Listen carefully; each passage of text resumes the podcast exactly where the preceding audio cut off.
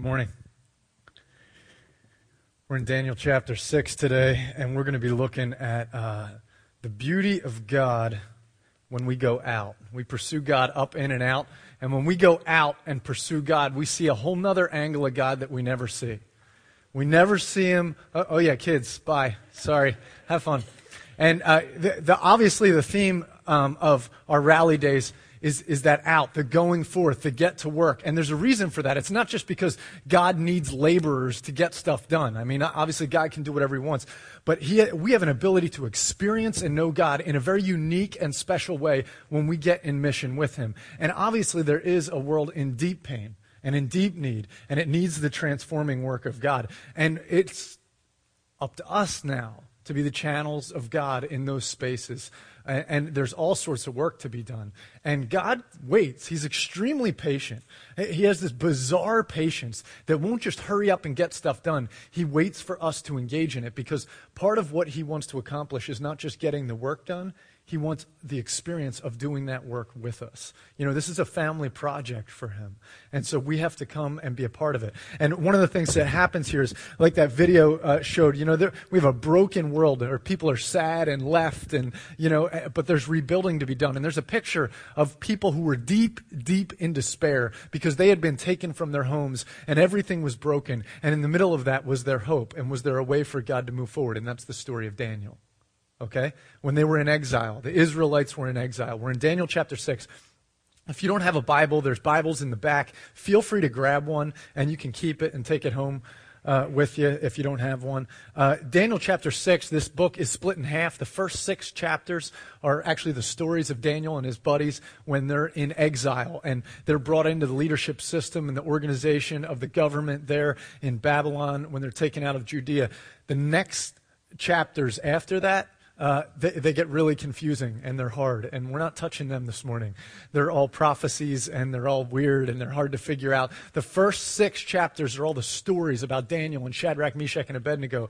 And this is the last of them. So this is the, the tail end of all the stories, okay? This is a story that many of you have heard many a times. It's Daniel in the lion's den, okay? And this is the last. Daniel is like in his 80s at this point okay, when this story takes place. You might not have known that before. He's no spring chicken, you know. And uh, I was telling people in, the first service, and I'll say there might be a few of you hanging around in this service as well. If you're in your 80s, I hate to break the news to you, you're not a spring chicken yet. But the good news is, is that, uh, you know, Daniel it rises to the top in this situation. At the age of 80, he's incredibly effective at what it is that God's called him to do. So uh, basically, what's happened, they were taken from Judea and exiled into Babylon. Babylon has now been taken over by uh, the Medes and the Persians. Uh, they took over Babylon, so change of power. Daniel has served under a bunch of kings at this point, and the latest one is King Darius. Remember Belshazzar? There was writing on the wall in the middle of some party, and Daniel said, "You guys are about to go down." That's what the the writing means. It was that's a paraphrase, Tim's version. You guys are going down. That night they went down. Darius takes over. So this is the story. Now there's this other king who took over Darius, and here we go in chapter six. Okay. It pleased Darius to appoint 120 satraps to rule throughout the kingdom, with three administrators over them, one of them, one of whom was Daniel. The satraps were made accountable to them so that the king might not suffer loss. Now, Daniel so distinguished himself among the administrators and the satraps that by, by his exceptional qualities that the king planned to set him over the whole kingdom. Okay, so here's the situation. Uh, he takes over, the king Darius, he takes over, and now he needs help governing the place. And so he sets up these 120 satraps. Now, what's their job? This isn't, this isn't like democracy in, in the U.S., you know? These aren't, uh, they're not there running government programs to help make sure that our lives are okay and we're having whatever, you know? It's not like that. They're there for one purpose, basically, is to collect the money for the king. You know, that's basically their job. Make sure everybody does what they're supposed to, primarily getting the money to the king. Now, the king also knows that uh, you can't count on anyone necessarily to keep the money the way it's supposed to be. There's got to be accountability.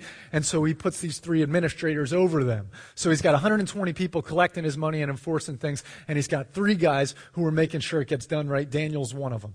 Okay? And, uh, now, it says that Daniel so distinguished himself that he's about to be made ruler over the entire kingdom. Can you picture, does this remind you of anybody else? Joseph. It's just like Joseph when he goes and he's taken into Egypt, and then all of a sudden he rises up and he's about to be put in charge of the whole thing. Daniel and Joseph have so much in common, it's ridiculous. They both interpret dreams. They're both in foreign lands. They both have, you know, it's amazing the, the parallel between these guys. When God goes out, when you go forth with God and he spreads this out, and then God shows he's not just the God in Israel, he's the God out there, you know, and these guys are pictures of that. And so uh, now Daniel rises to the top. Now, what is it about Daniel that sets him apart? I mean, we know that he's a gifted and a wise individual. We know that because that's how he got into the program in the first place, him and his buddies. However, everyone in those positions, that's how you get in. That's just how you get in. That's not how you set yourself apart. It's like if you go, if you're an incredible athlete and all of a sudden you go to the majors, well, that's great. Everyone in the majors is really good. You know, how do you set yourself apart? It's something different. And so what is it that sets him apart? There's two things in particular. First of all, this guy's got incredible integrity and moral fiber. I mean, he sticks to his guns in his faith like no one else. Think about this. How easy would it be with the qualities that he has? He's taken from his home, taken from all the accountability, taken from everything else, and now he's given a hotshot position in the government in some foreign land, and he's tempted with all the stuff that this foreign land has to offer. It's like some young musician or young athlete who makes it big, gets signed, goes to Hollywood, goes to Manhattan, goes wherever, and there's the lifestyle of the rich and famous. This is the center of the known universe, Babylon, you know, and he's in the middle of all of it here. And it would have been so easy to compromise. And he wouldn't have even had to forsake Yahweh. He wouldn't have had to change his religion. He just would have had to play ball a little bit and learn to skim some of the, the, the, the fun that they were having, that temptation, but he never fell. He never fell. We struggle, by the way, on this level. We acknowledge God and, and, and we continue to say that He's the one we worship, but our lives, do they worship God like that, or do they get syncretistic where there's other gods in our lives that we continue to find our pleasure in and we, and we continue to, but He doesn't. He doesn't compromise. This isn't just about whether or not he says Yahweh's my God. It's about whether his lifestyle follows the commands of Scripture. And he's ruthlessly committed to being submissive and obedient to God. And so, because of that, he has this high moral fiber. Now, oh, sorry, not the altar. Goodness gracious.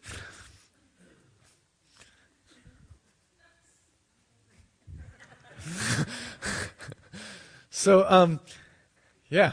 Anyway, the, uh, you know, when he, he maintains his integrity and what happens is is while everyone else is partying and doing whatever they're doing and beginning to fall into temptation in their lifestyles throughout time their effectiveness decreases. It's like a person who goes to hollywood or goes to the majors and all of a sudden they, they like all that lifestyle's there and you watch they could have been this good but they got about this good because they got caught up in all that stuff and it kept them from being effective. They couldn't stay disciplined. He stays disciplined, and over time, he just it, he ripens, and it's like it, it's like the, the, the his age does well for him.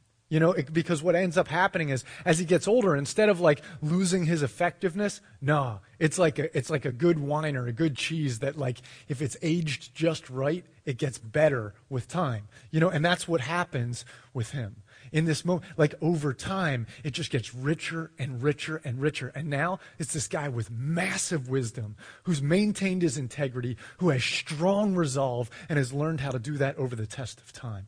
That's a huge reason why he's set apart. But it's not the biggest reason. Here's the biggest reason why he's set apart is because when they look at Daniel, they don't just see Daniel, they experience God. You know how I know that? Because there's no way that he could figure out what the writing on the wall meant without God. Because he doesn't know, he doesn't know what, how to interpret Nebuchadnezzar's dream without God.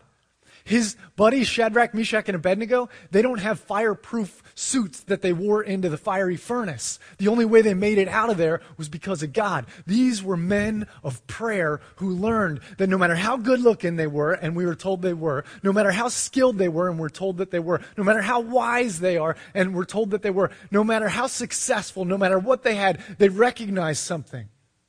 That it wasn't the power of men that was necessary in order for their job to be done well and for their lives to shine. It was the power of God that was necessary in order for them to accomplish what it is that God needed accomplished. And so what they had learned was to pray and to lean into God. And when it happened, all of a sudden you'd start seeing productivity in these men that was bizarre. It was bizarre. They were set apart, and it was like, why? Because God is a supernatural God, and sometimes his supernatural power manifests itself in very natural ways. Like, all of a sudden, this guy just kicks tail at his job, you know? Because God's with him, and he's praying, and he's depending on God, and God's helping him do it. And so he's distinguished in that way. Okay, and so that's what sets him apart. Now, he's going to be set in, over the entire kingdom. Now, this is this is, uh, doesn't go down easy with his coworkers. Okay? It says, At this, the administrators and the satraps tried to find grounds for charges against Daniel in his conduct of government affairs, but they were unable to do so. So they're trying to discredit him. They could find no corruption in him because he was trustworthy, that's that high moral fiber, and neither corrupt nor negligent. That means he's got all, he's got, he's, it's tight at this point.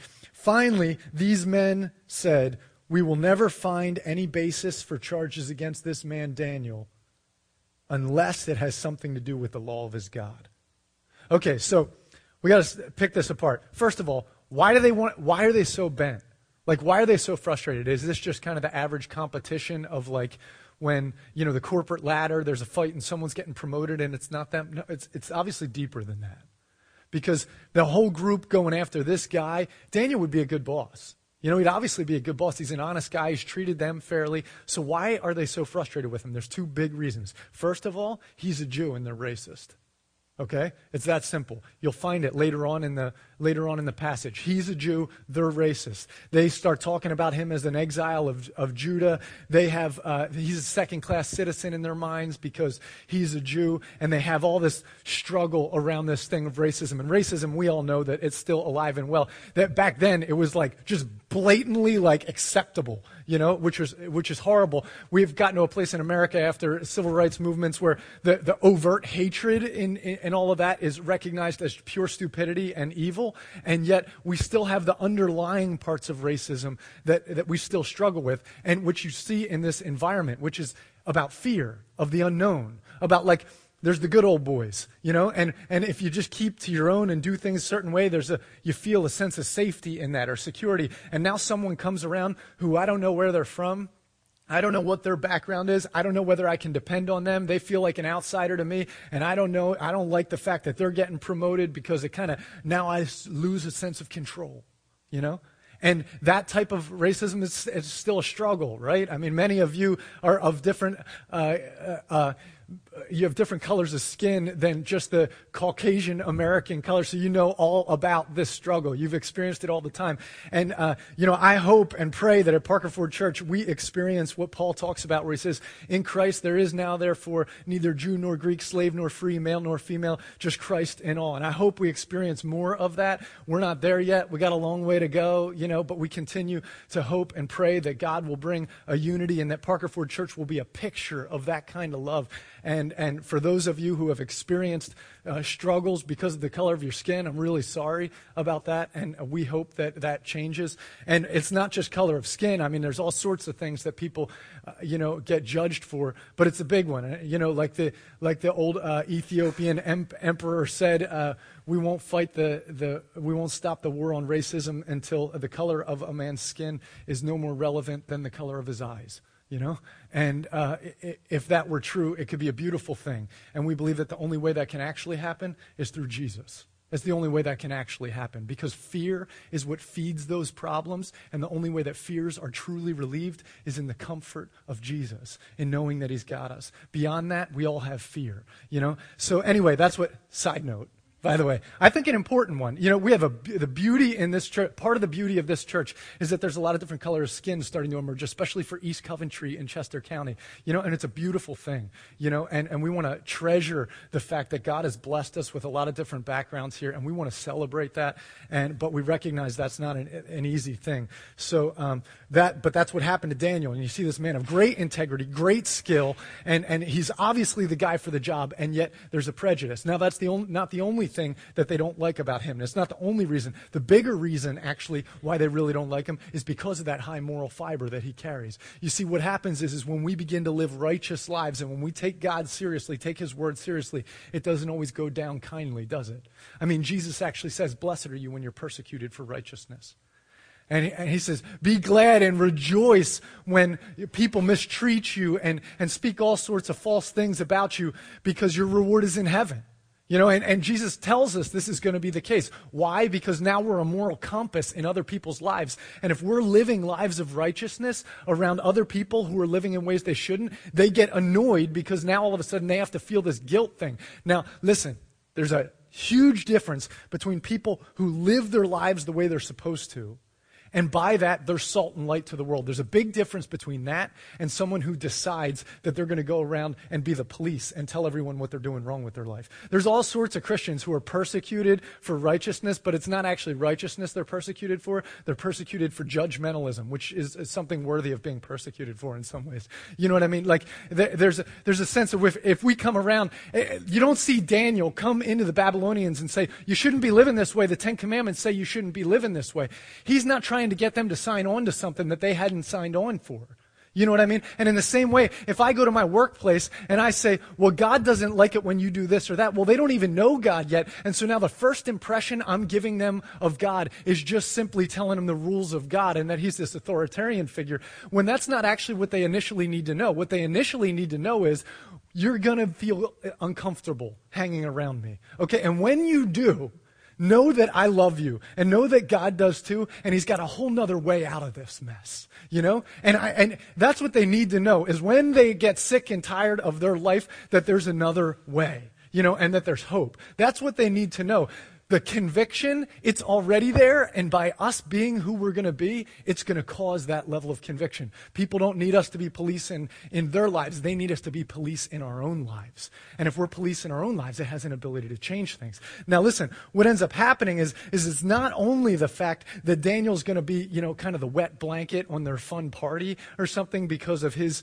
high moral character that's going to frustrate them. There's another really big reason why this integrity of Daniel is going to irk them if he becomes their boss. You know what that is? Anybody have any guesses? The money. It's all about the money. I mean, they know right now they're skimming off the top. The whole reason that these administrators are there is because the king knows he's bleeding money and he doesn't want to suffer loss. So he puts these guys in there as accountability figures. And so what ends up happening is, is they got a little deal about how they're going to get their money and they're going to play it shady. But this guy, they know that he's got integrity and he's not going to let it happen. Now all of a sudden these bonuses that they're getting on the side are going to go missing. They got to find a way to stop this thing. You see how that works? Understand how it works? I mean, it's not like we've ever seen any of that kind of thing in our world or anything.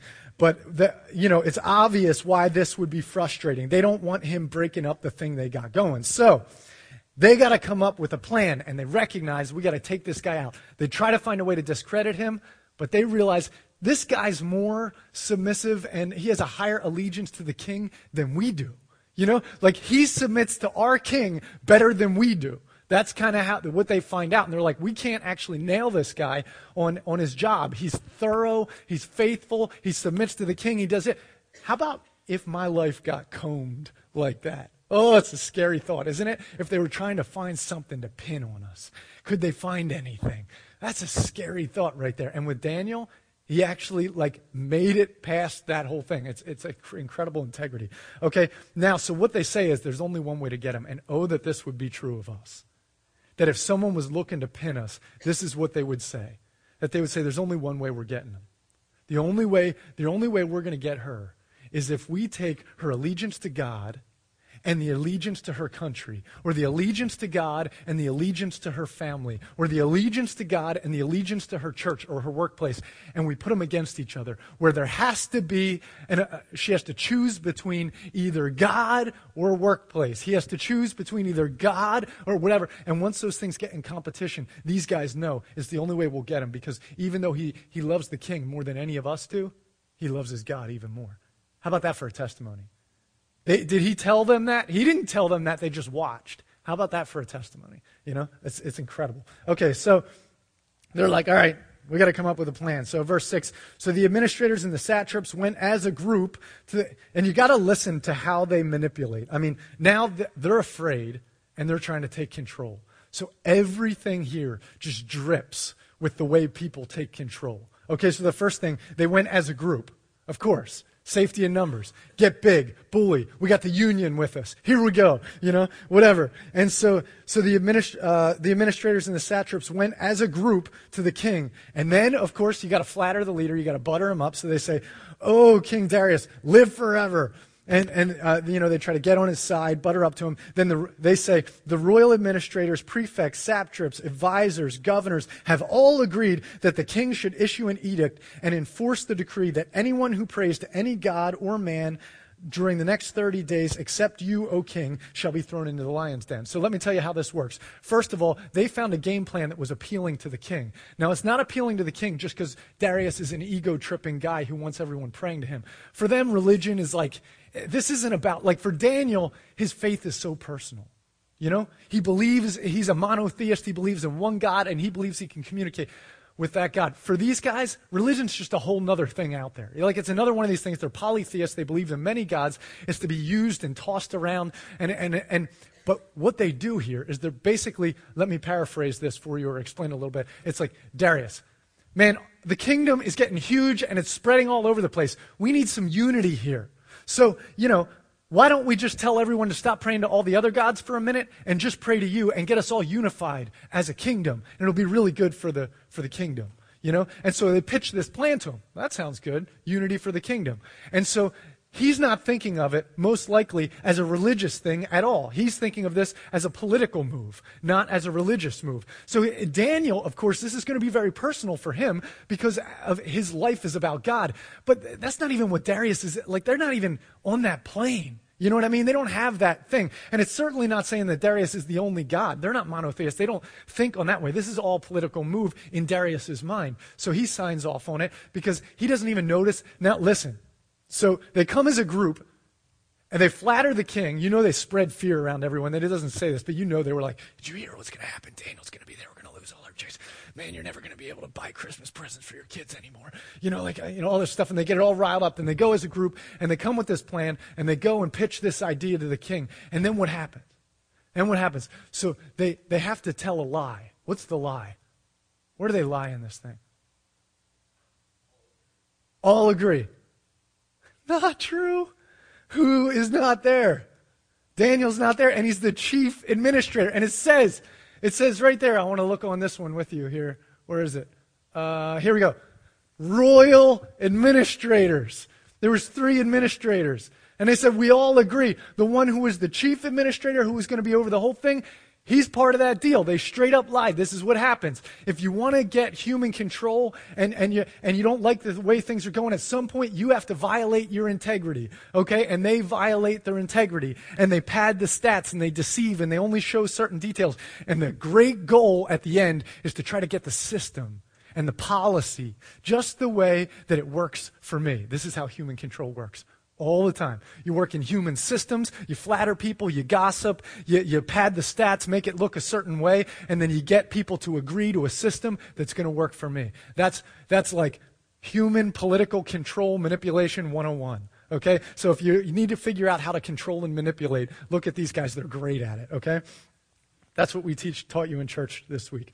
Um, so, so now, um, yeah, uh, where are we? Um, how far down did we get here? Um, I'm going to go to verse 8. Now, O king, issue the decree and put it in writing so that it cannot be altered in accordance with the laws of the Medes and Persians, which cannot be repealed. So Darius put the decree in writing. So it happens, it's done, Darius buys it. Now, here's the deal Daniel now is in the position of fear, right? I mean, they've all been afraid because they're losing control, but now Daniel's the one who the threat's coming against him. So the tables are turned. Now, li- listen to this Daniel is way smarter than these guys, I guarantee it. Like, he's been around the block for a long time. I have a feeling that if Daniel wanted to, he could find a way out of this thing. That he could politic it, he could start to play dirty, and he could win this game because he knows how to do it. But watch what Daniel does instead. Daniel uh, now, when Daniel learned that the decree had been published, he went home to his upstairs room where the windows opened toward Jerusalem.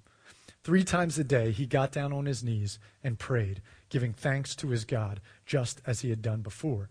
Then these men went as a group and found Daniel praying and asking God for help. So, where does he turn? Does he try to control the situation? No. Where does he turn? To God.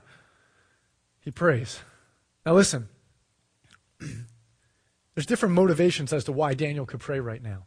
Is this Daniel saying, is this is Daniel going to prayer because he's trying to show them, you can't tell me that I'm not supposed to pray. So he goes he's trying to fly up in their face. Is that why he's praying at this point? This isn't a rebellious act, is it? This isn't him making a statement. Is Daniel praying primarily because he's in trouble and he needs help? That's not even primarily why he's praying. You know why he's primarily praying? Because he always prays and nothing's changing. And he's just going to keep doing what he does. And he's going to be unaffected. Now, listen, the story explains itself when you look at how he prayed. First of all, he goes upstairs and he looks toward Jerusalem. Why does he look toward Jerusalem? Well, I, there, there's two reasons. One reason is because the scriptures tell us that when they go into exile, when they go into exile, they're supposed to look back and pray. The scriptures, that was actually already written in scripture. He knows the scriptures. He knows he's supposed to pray back, yearning for Jerusalem. But why would God have him do that? Why does he have him pray toward Jerusalem? What's the big deal? Well, here, let me explain this. If you were to ask someone anywhere in the world right now, where's the most powerful place on earth right now? What's the general answer that probably a lot of people would say? Washington, D.C. Washington, D.C., probably considered the most powerful place on earth. Babylon was Washington, D.C., and beyond. They were without a doubt the most powerful place on earth. And here he is in Babylon, the, the strength. You know, he is right in the center of it. He's in charge. He's got all this power, and yet he's supposed to turn and face Jerusalem. Why? Jerusalem is nothing except for the fact that there's this little mountain in Jerusalem called Mount Zion. And on that mountain, there's this building that used to sit there, and hopefully will sit there again, they say, as this temple. And in that temple, there's this place in the middle of it called the Holy of Holies and in that place, there's this thing that we call the Ark of the Covenant. And on top of that Ark of the Covenant is this little blue flame called the Shekinah glory. And what that is, is the presence of the living God sitting inside of a temple. It's where heaven comes down and it meets earth. It's where the true power exists. And see, here over here in the, in the world of men where people lie and cheat and slander and gossip in order to get a system to manipulate and control to gain power in Babylon, he gets on his knees in the middle of Babylon Babylon and he looks over to Jerusalem where he knows true power comes from, from the temple, from the presence of God. And he prays toward Jerusalem. And you know what he does when he prays? He thanks God. It says he prayed thanking God as he always did three times a day. Now, why? And I love that he does it three times a day. I mean, this is a sheer discipline. You think like Daniel just loved in the middle of his work to have to get up three times throughout the day and break up whatever it was he was doing and walk home and pray. No, I mean, he's like the, he's way busier. I guarantee you this guy has more responsibility and is way busier than any person in this room. You know, like this guy, it was a struggle. And yet he disciplined himself three times a day to take a break from whatever he was doing to go home and get on his knees. Why? Because he would grow in self importance if he didn't. And because God deserved praise and he had to continually remind himself that he wasn't in charge, that his skills weren't enough. No matter how gifted he was, no matter how good of a position he got, it was really about God. So he put these disciplines in his life so that he could come back three times a day. Why? Because it took that many times to keep himself centered in Jesus. If it takes a man of that integrity that much to keep himself centered, how much should it take us to stay connected to God, to remember that we're not in charge of our lives? That we're not the source of power. Where's the Jerusalem we look to? Where's the God who we lean into? Where are the three times a day that we pray and lean into God and say, This life isn't about me, it's about you? You know? And so he's praying and he goes and he prays like he always does and it says he thanks God because that's the way to start a prayer is to thank God because he's always worthy of praise. He's always, Paul says, give thanks in all circumstances, no matter what's going on. So, what does he thank God for this day? Well, my guess is he's probably like, Thank you that Darius isn't actually in charge. Thank you that these guys aren't actually the source of power. Thank you that Babylon's political system isn't the basis of real power, that you are. Thank you for that. Thank you that, you know, you got me. No matter what, no matter what's going on, you have me covered. Thank you. You know? And then it says that he asked for help. And of course, as a group, they go and they see him, the big bullies, and they find it. And now they're going to go and they're going to go tell the king. And so this is what they do. It says, uh, and you got to hear this, this tone of voice is absolutely like you got to hear tone of voice in this thing. So they went to the king and spoke to him about the royal decree. And you know they got to play dumb here. Did you publish did you not publish a decree that during the next 30 days anyone who prays to a god except to you, O king, would be thrown into the lion's den? And the king answers, The decree stands in accordance with the laws of the Medes and Persians, which cannot be repealed. Then they said to the king, Yeah, Daniel, who's one of the exiles from Judah. Did you hear that? There it is. In case you didn't know that they were racist before, now you do. You know? Oh, yeah, he's one of those exiles from Judah. They separate themselves from him and they nail him for being, you know, that one of those guys. He pays no attention to you. And now that you can just see them trying to discredit him, they paint the picture he's an outsider. And he pays no attention to you, O king, or to the decree you put in writing. He still prays three times a day. When the king heard this, he was greatly distressed. Was the king distressed because he bought what they were saying and he thought Daniel's a bad guy? Of course not. The king's distressed because he realizes the treasure that he has in Daniel, and in this moment, he knows what happened. He knows that he just got backed into a corner and that he got it handed to him, and he's tore up about it. Okay, so he was determined to rescue Daniel and made every effort until sundown to save him. Then the men went as a group, of course, to the king and said to him, Now they get a little bit more pushy. Remember, O king, that according to the law of the Medes and Persians, no decree and edict that the king issues can be changed. Like, you know, you're the one who put it in writing. This is all on you. Sorry, but you did it, you know. Um, so the king gave the order, and they brought Daniel and threw him into the lion's den.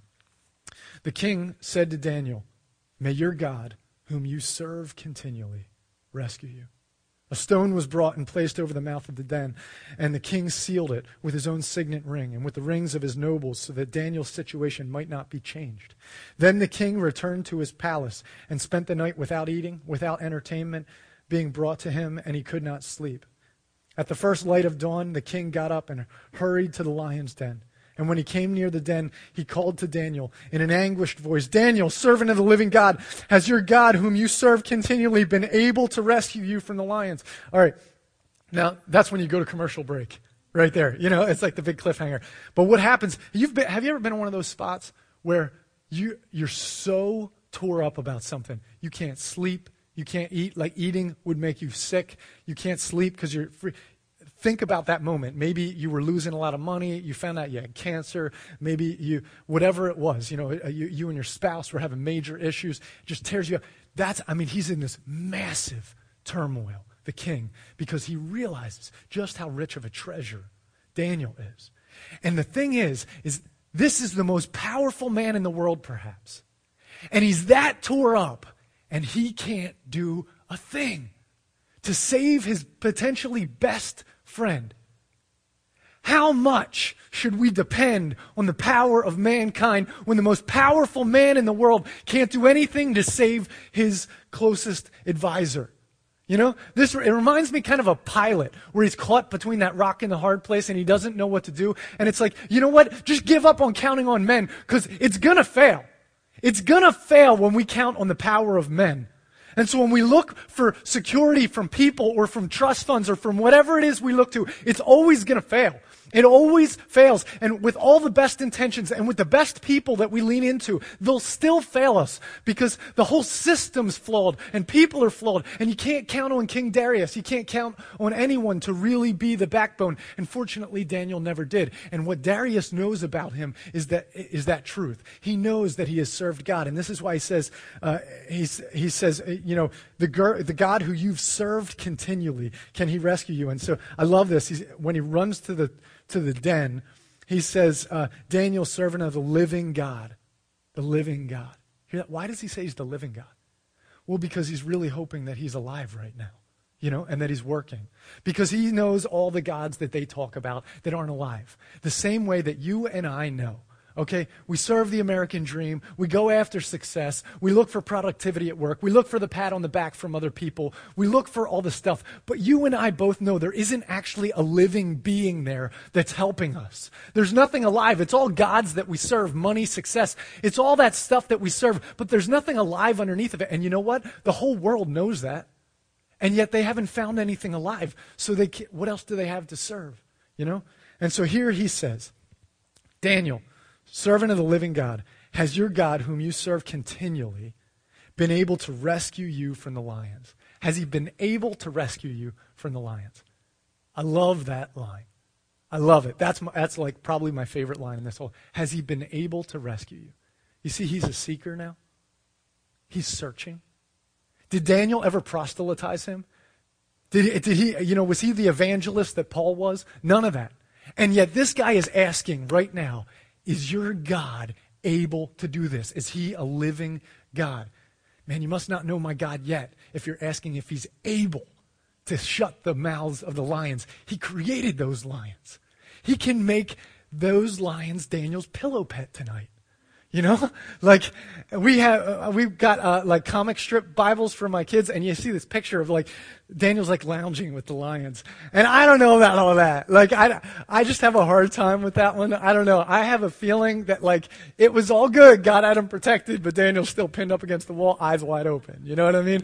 And I, at least that's where I'm at. I can't, you know. Anyway, so um, he's like, has he been able? And there's the cliffhanger. You wait for it, and it goes to commercial, and then it comes back, and they reset the scene. You see him yelling into the tomb, and the music's going dun dun dun dun, and you're waiting, and then all of a sudden Daniel cries out. And what does he say? You gotta love this guy. You gotta love what God does through Daniel. Listen to his first words. O King, live forever. What? Like seriously, his first words coming up out of the tomb. He reassures this guy of his allegiance to him after all of that. O king, live forever. You know why? Because the power of God not only shut the mouths of those lions, the power of God worked inside of his heart to make him a man who was kind and submissive and full of honor for the king the way it should have been. It's a beautiful thing. He says, My God has sent his angel and he shut the mouths of the lions and they've not hurt me because I was found innocent in his sight, nor have I ever done any wrong before you, O king. The king was overjoyed and gave orders to lift Daniel out of the den. And when Daniel was lifted from the den, no wound was found on him because he had trusted in his God. That's a beautiful thing. Beautiful, beautiful thing. There's poetic justice here that's barbaric, but uh, at the king's command, the men who had falsely accused Daniel were brought in and thrown into the lion's den, and their wives and children. And before they reached the floor of the den, the lions overpowered them and crushed all their bones. Wow. Okay. Now listen, verse 25 down. This is it. This is the grand finale. This is why we picked this story for today. Okay? This is the this is the point at the end. Then King Darius wrote to all the peoples, nations, and of every language throughout the land. That's pretty good marketing right there. You know, that's pretty good publicity. Uh, he wrote to everyone, "May you greatly, may you prosper greatly. I issue a decree that in every part of my kingdom, people must fear and reverence the God of Daniel. For he is the what? Living God. And he endures forever his kingdom will not be destroyed. His dominion will never end. He rescues and he saves. He performs signs and wonders in heaven and on the earth. He has rescued Daniel from the power of the lions. Does this guy know a little bit more about God now? I mean, listen to that description. It's right there. He understands who God is now. He's the living God. Now, listen to how he describes him. He calls him the God of Daniel. Notice he doesn't call him the God of Israel. This isn't like, he's not referring to like this nation's God. He doesn't call him the God of Jacob. This isn't like a historical God. It's not about that. See, he doesn't care about the history of where this God came from at this point. It's not about what nation they came from. See, he has one place where he's exposed to Yahweh, and it's through this guy who's right next to him, Daniel. And the real question here for all of us is that we live in a world, we live in a world that's desperate that serves all sorts of gods that are not alive, that are dead. There's no hope in it. There's despair. There's aimlessness, purposelessness. There's nothing. And people just hang their heads and they do their work and they try to have some fun here and try to find pleasure here. But there's nothing actually worth serving. So they serve whatever's there. We're made to worship. We have to worship. So we chase something. We worship something. But we know it's dead. We know it's empty. We just don't, we've never seen anything alive. And you know why we haven't seen anything alive? Because no one's shown us anything alive. That's why our world struggles to find things that are alive, to find the living God. And what happens is there in Babylon, in the known center of the world, this man exposes people to the living God by doing one thing, not by teaching apologetics and showing them why there was creation against evolution or, you know, it, it wasn't all of that.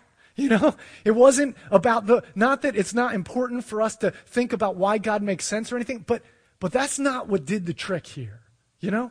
What this man needed to know was that the power of God was not a theory, it wasn't a myth, it wasn't some national thing or some historic thing, that there was a God who was alive and well and can actually bring power that's bigger than Darius himself. And he needed to know that there was a God who was bigger than him that he couldn't control. And in this moment, when he threw a guy into a lion's den and that guy didn't get eaten, he knew that he just got trumped, that he didn't have the power anymore, that there was a living God who was bigger than him. And it wasn't the God of Israel to him, it wasn't the God of Jacob, it was the God of Daniel. So I want to ask you, right here and right now, I want to ask you, in your life, in the places of despair and in the places of darkness where people are serving gods that aren't the living God, are you exposing them to a living God? Are you exposing them? And I don't mean are you telling them about Jesus. What I mean is, are you betting your life on the truth of Scripture to the point that when God delivers, they see God alive? Because everyone else is betting on their skill set, they're betting on their money, they're betting on their good looks, or on their humor, or on their wit, or their intelligence, or they're betting on their friends, or they're betting on their family, or they're betting on whatever else. But we have the ability to actually bet on God, but we can't just tell people about it and expect them to believe that God is alive. We actually have to trust Him with, the, with our lives at stake. And we have to be total morons to people. and what I mean by that is we have to be fools for Jesus. When we trust Him, fully trust Him, and we live our lives submitted to Him, we give Him the opportunity to come alive. There's a God of hope. There's a God of righteousness, of goodness, of transformation, of blessing, a God who provides all these things. But chances are, chances are, the way they're going to get exposed to it is when I begin to believe it with every fiber of my being. And it changes me around them. And then they will be like looking at us the way those guys looked at Daniel. The only way we're going to get him is if we challenge his allegiance to God. And we'll, they'll look at us the way Darius looked at Daniel who says, You've served God continuously.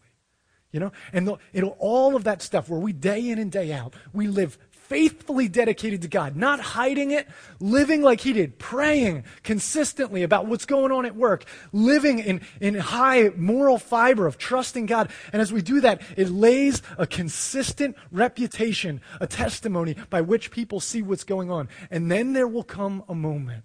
And when that moment comes, we have an opportunity and the opportunity is to trust God when our necks are on the line. And if we put him to the test, it's not only that he'll show up for us, it's that he'll show up for them. And they desperately need it. It's a beautiful thing to ask God to partner, to, for, for God to ask us to partner with him on this level. And we get to see things that, are, that, that, that no eyes really get to see, only eyes of faith get to see. Beautiful, beautiful things. But in order to get there, we have to trust Him with our lives. We have to bet our lives on it. And not just today here in church, but tomorrow at work. We got to find a way to trust Him. You know, and when we're at that Christmas family gathering, we got to find a way to trust Him in that environment. We got to find a way to realize that stuff doesn't get done in Babylon or in DC. It gets done at the temple. It gets done when we worship God and allow His power to be present in our lives personally. And when He shows up, people's lives will change change. I want to know God more. I want to see him work, not just here, I want to see him work out there. So let's pray together that he will go with us.